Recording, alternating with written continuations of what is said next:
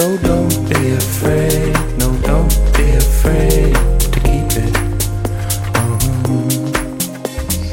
You have permission to hold on to this little secret.